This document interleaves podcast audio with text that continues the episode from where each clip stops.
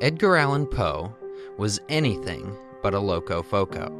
He hated democracy, couldn't stand its elevation of the average and the mundane, as though they were things of beauty in themselves. He grew up the foster child of John and Frances Allan, educated for several years in an English boarding school while his family attended to trade. He learned a slew of Old World languages, absorbed its literature, imagery, and ideas, and then the clan returned to Richmond. He looked somewhat longingly at the tired old Virginia gentry, calling those who still remained from the colonial period the debris of a devoted loyalty, and he exulted in that legacy. For a dark romanticist poet like him, America's old world aristocracy was fighting a lost but noble cause to preserve the high cultures of the past in the face of world shaping transition. In one of his best known and most richly descriptive short stories, The Fall of the House of Usher, Poe depicts the decaying, crumbling, crashing fall of a once stately elite its own life force sponged up by democratic mushrooms, the inverse version of our class language from two weeks ago. So let's get to it. One of my favorite descriptions of the grand American war between mushrooms and men.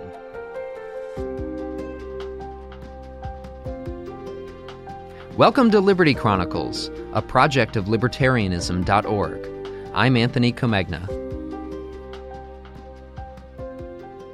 On May 5, 1840, in Burton's Gentleman's Magazine, Edgar Allan Poe published an essay on the philosophy of furniture. The piece begins with an assertion we have often heard on the cultural history episodes of the show.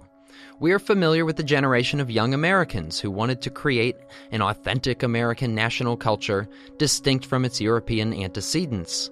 Poe quite agreed with them, and throughout his career he wrote about the need to stop slavishly imitating European art simply because it was European. He saw plenty of authentically American themes and images to work with, yet Americans often persisted in either their merely imitative and imported culture from Europe, or they indulged their own preposterousness. Because Americans had no aristocracy of blood, Poe argued, they had erected an aristocracy of dollars and display. In England, gentlemen did not dispute one another lightly because the cost of besmirched honor ran so high in that society.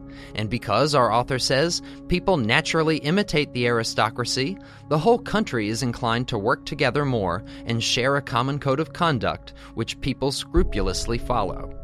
Poe continued, But in America, dollars being the supreme insignia of aristocracy, their display may be said, in general terms, to be the sole means of aristocratic distinction, and the populace, looking up for models, are insensibly led to confound the two entirely separate ideas of magnificence and beauty. In short, the cost of an article of furniture has at length come to be with us nearly the sole test of its merit in a decorative point of view, and this test, once established, has led the way to many analogous errors, readily traceable to the one primitive folly. Let's go to his evidence then. He says Americans keep their houses perhaps a bit too neat. They organize their things in straight lines and design with right angles and few curves, unduly precise in his wording. Almost no one chooses the right curtains for their house, and they are usually far too extravagant for the rest of the room. As to carpets, the soul of the apartment, Poe notes that a judge at common law may be an ordinary man, but a good judge of a carpet must be a genius. Well, in America, men not to be trusted with the management of their own mustachios wax on about the complexities of carpentry. A conservative like Poe believed that the base stupidity of the rabble spoiled good American taste before it could even start growing. He continues the abomination of flowers, or representations of well known objects of any kind, should never be endured within the limits of Christendom. We are violently enamored by gas and glass, he said, resulting in an embarrassingly high amount of glare in American homes. We would do silly things like buy lampshades of cut glass, mainly because they cost more, and so indicated our higher status over other members of the democracy. But really, what good is that? all it does is create a bunch of glaring spots of light across one's field of vision, a blinding glow rather than a soft and useful light. Poe hated all things that glitter. In one word, how much of all that is detestable do we express? He says glittering, flickering objects and lights may be pleasing to some, children and idiots especially, but they are more often the quintessence of false taste. Indeed, glitter was the scourge of American life, to hear Poe tell it. Its very existence in American households was proof that we value the gaudy, flashy, and shallow things in life while letting that of true and lasting value fall into rapid and abject disrepair. Like so many modern frat boys decorating their apartments with empty liquor bottles, Americans dotted their mantels, shelves, and walls with British made plates or mirrors that caught the light with a dazzling and all too desperate sparkle. For our author, it is an evil growing out of our republican institutions that here a man of large purse has usually a very little soul which he keeps in it. The corruption of taste is a portion and a pendant of the dollar manufacture. As we grow rich, our ideas grow rusty. So let's finally get to the fall of the House of Usher, which appeared in the September 1839 edition of Burton's, about eight months before Poe unveiled his full philosophy of furniture. Already in Usher, we see these inclinations at work with some of the richest and densest descriptive writing around. I would say Usher is a veritable buffet of adjectives and analogies, but the comparison to that great democratic institution, the modern buffet, would no doubt deeply offend Poe's great sensitivities. During the whole of a dull, dark, and soundless day in the autumn of the year, when the clouds hung oppressively low in the heavens, I had been passing alone on horseback through a singularly dreary tract of country, and at length found myself, as the shades of the evening drew on, within view of the melancholy house of Usher. I know not how it was, but with the first glimpse of the building, a sense of insufferable gloom pervaded my spirit. I say insufferable, for the feeling was unrelieved by any of that half pleasurable, because poetic sentiment with which the mind usually receives even the sternest natural images of the desolate or terrible. I looked upon the scene before me, upon the mere house, and the simple landscape features of the domain, upon the bleak walls, upon the vacant eye like windows, upon a few rank sedges, and upon a few white trunks of decayed trees, with an utter depression of soul, which I can compare to no earthly sensation more properly than to the after dream of the reveler upon opium, the bitter lapse into everyday life, the hideous dropping off of the veil there was an iciness, a sinking, a sinking of the heart, an unredeemed dreariness of thought which no goading of the imagination could torture into aught of the sublime. What was it? I paused to think. What was it that so unnerved me in the contemplation of the house of Usher? It was a mystery all insoluble, nor could I grapple with the shadowy fancies that crowded upon me as I pondered I was forced to fall back upon the unsatisfactory conclusion that while beyond doubt there are combinations of very simple natural objects which have the power of thus affecting us, still the analysis of this power lies among considerations beyond our depth.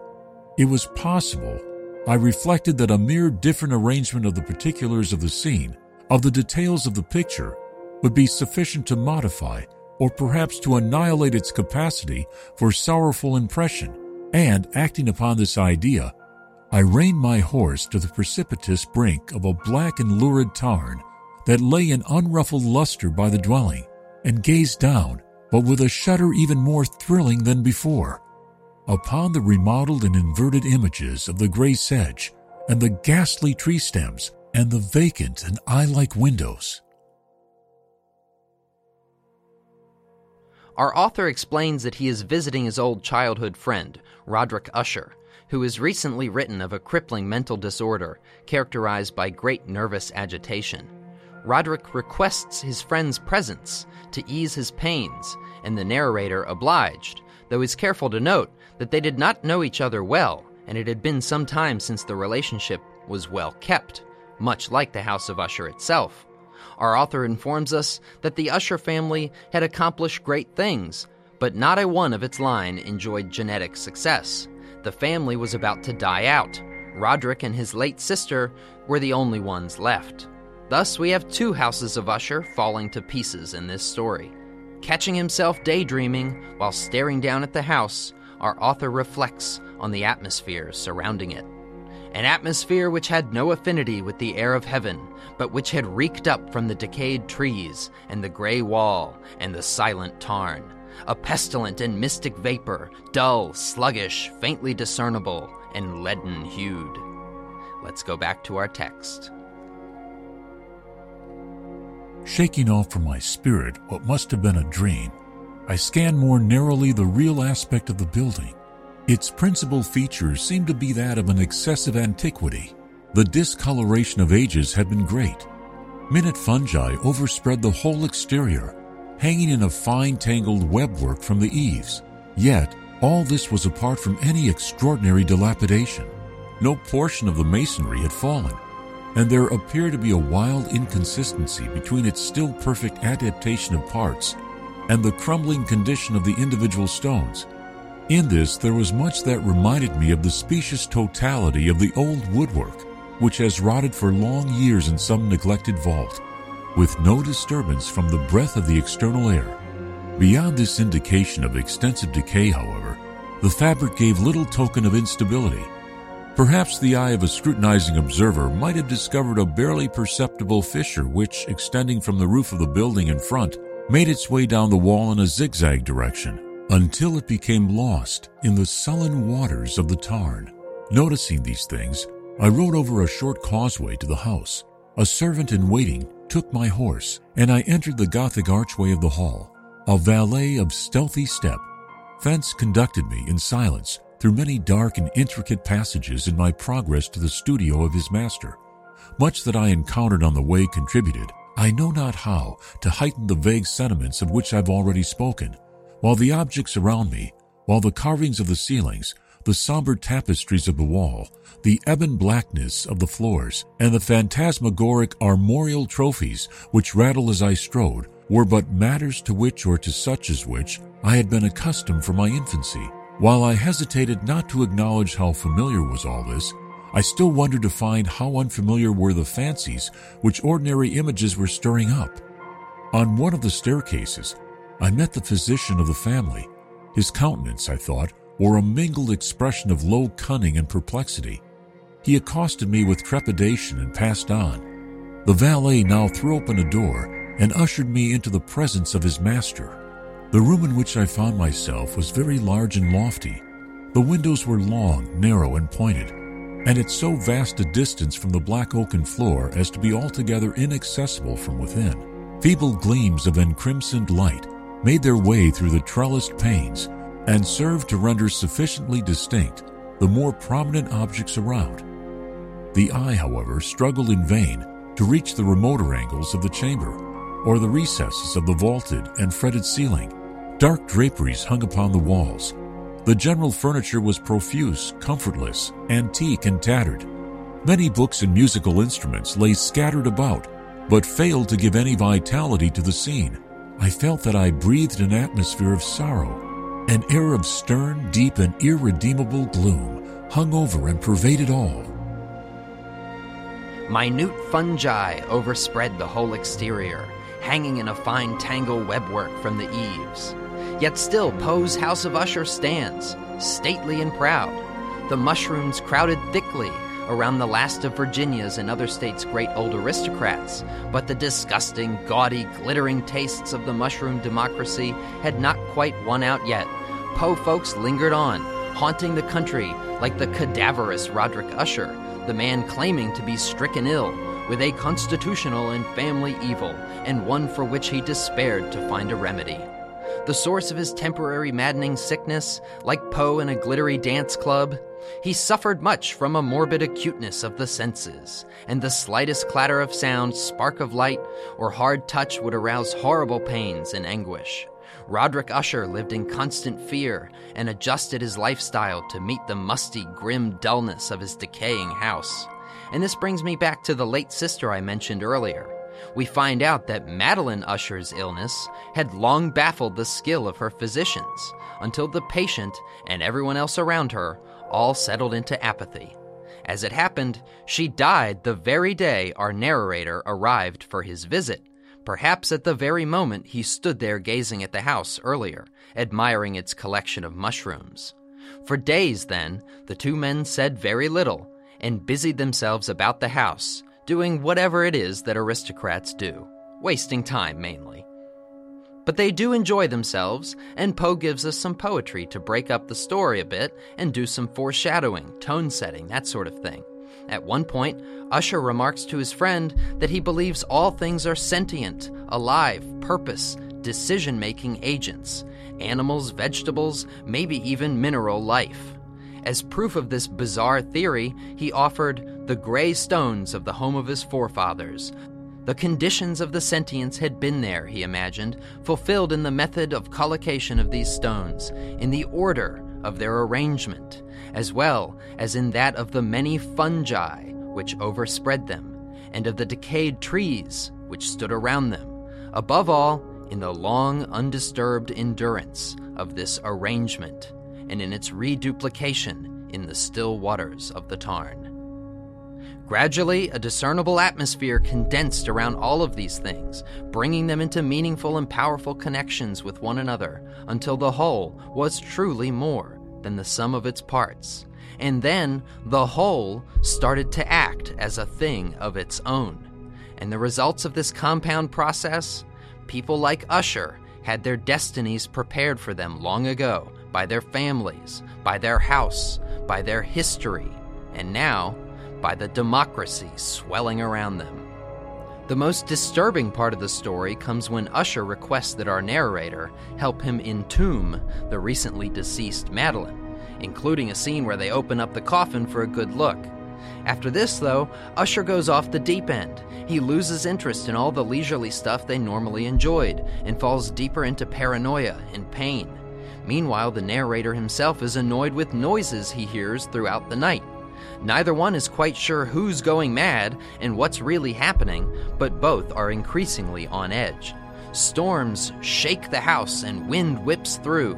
Huge masses of agitated vapor poured into the mansion, backlit by unnatural, sourceless light.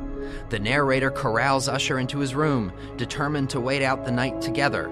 As he reads, Usher falls asleep, but our narrator is plagued by a series of escalating, shrieking sounds that seem to keep pace with the story in his hands. As he fears for his own sanity, a loud and powerful sound cracked across his ears. I became aware of a distinct hollow metallic and clangorous yet apparently muffled reverberation. Completely unnerved, I leaped to my feet, but the measured rocking movement of Usher was undisturbed. I rushed to the chair in which he sat his eyes were bent fixedly before him, and throughout his whole countenance there reigned a stony rigidity. But as I placed my hand upon his shoulder, there came a strong shudder over his whole person. A sickly smile quivered about his lips, and I saw that he spoke in a low, hurried, and gibbering murmur, as if unconscious of my presence. Bending closely over him, I at length drank in the hideous import of his words. Not hear it? Yes, I hear it, and I've heard it. Long, long, long, many minutes, many hours, many days, I have heard it, yet I dared not. Oh, pity me, miserable wretch that I am! I dared not, I dared not speak. We have put her living in the tomb. Said I not that my senses were acute? I now tell you that I heard her first feeble movements in the hollow coffin. I heard them many, many days ago, yet I dared not, I dared not speak. And now, tonight, Ethelred, ha ha! The breaking of the hermit's door, and the death cry of the dragon, and the clangor of the shield. Say, rather, the rending of her coffin, and the grating of the iron hinges of her prison, and her struggles within the coppered archway of the vault. Oh, whither shall I fly? We shall not be her anon. Is she not hurrying to upbraid me for my haste? Have I not heard her footstep on the stair? Do I not distinguish that heavy and horrible beating of her heart? Madman! Here he sprang furiously to his feet and shrieked out his syllables as if in the effort he were giving up his soul. Madman, I tell you that she now stands without the door. As if in the superhuman energy of his utterance, there had been found the potency of a spell, the huge antique panels to which the speaker pointed threw slowly back upon the instant their ponderous and ebony jaws. It was the work of the rushing gust. But then, without those doors, there did stand the lofty and enshrouded figure of the Lady Madeline of Usher. There was blood upon her white robes, and the evidence of some bitter struggle upon every portion of her emaciated frame. For a moment, she remained trembling and reeling to and fro upon the threshold. Then, with a low moaning cry, fell heavily inward upon the person of her brother, and in her violent and now final death agonies, bore him to the floor a corpse and a victim to the terrors he had anticipated. From that chamber and from that mansion I fled aghast. The storm was still abroad in all its wrath. As I found myself crossing the old causeway, suddenly there shot along the path a wild light, and I turned to see whence a gleam so unusual could we have issued. For the vast house and its shadows were alone behind me. The radiance was that of the full setting and blood red moon which now shone vividly through that once barely discernible fissure, of which I have before spoken as extending from the roof of the building in a zigzag direction to the base. While I gazed, this fissure rapidly widened. There came a fierce breath of the whirlwind. The entire orb of the satellite burst at once upon my sight. My brain reeled as I saw the mighty walls rushing asunder. There was a long, tumultuous shouting sound like the voice of a thousand waters, and the deep and dank tarn at my feet closed sullenly and silently over the fragments of the House of Usher. So there you have it. Roderick murdered his sister. Or at least he prematurely buried her, one of Poe's favorite devices to just toss into a story. And then, the Shining style, the house collapses in on itself, brother and sister together, and the whole edifice releases a long scream, as though generations of trapped spirits were being poured out into the sky. There it went, back into the stuff of history, its destiny unhappily fulfilled.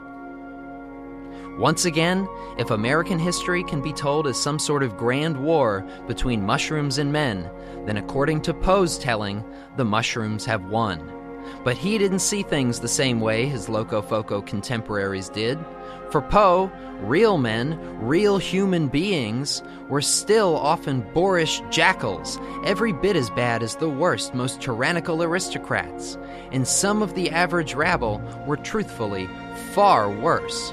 Turn the country over to the democracy, and the national capital would become a glittery, gaudy thing, decorated with plenty of ostentatious baubles, but without any soul or substance whatsoever.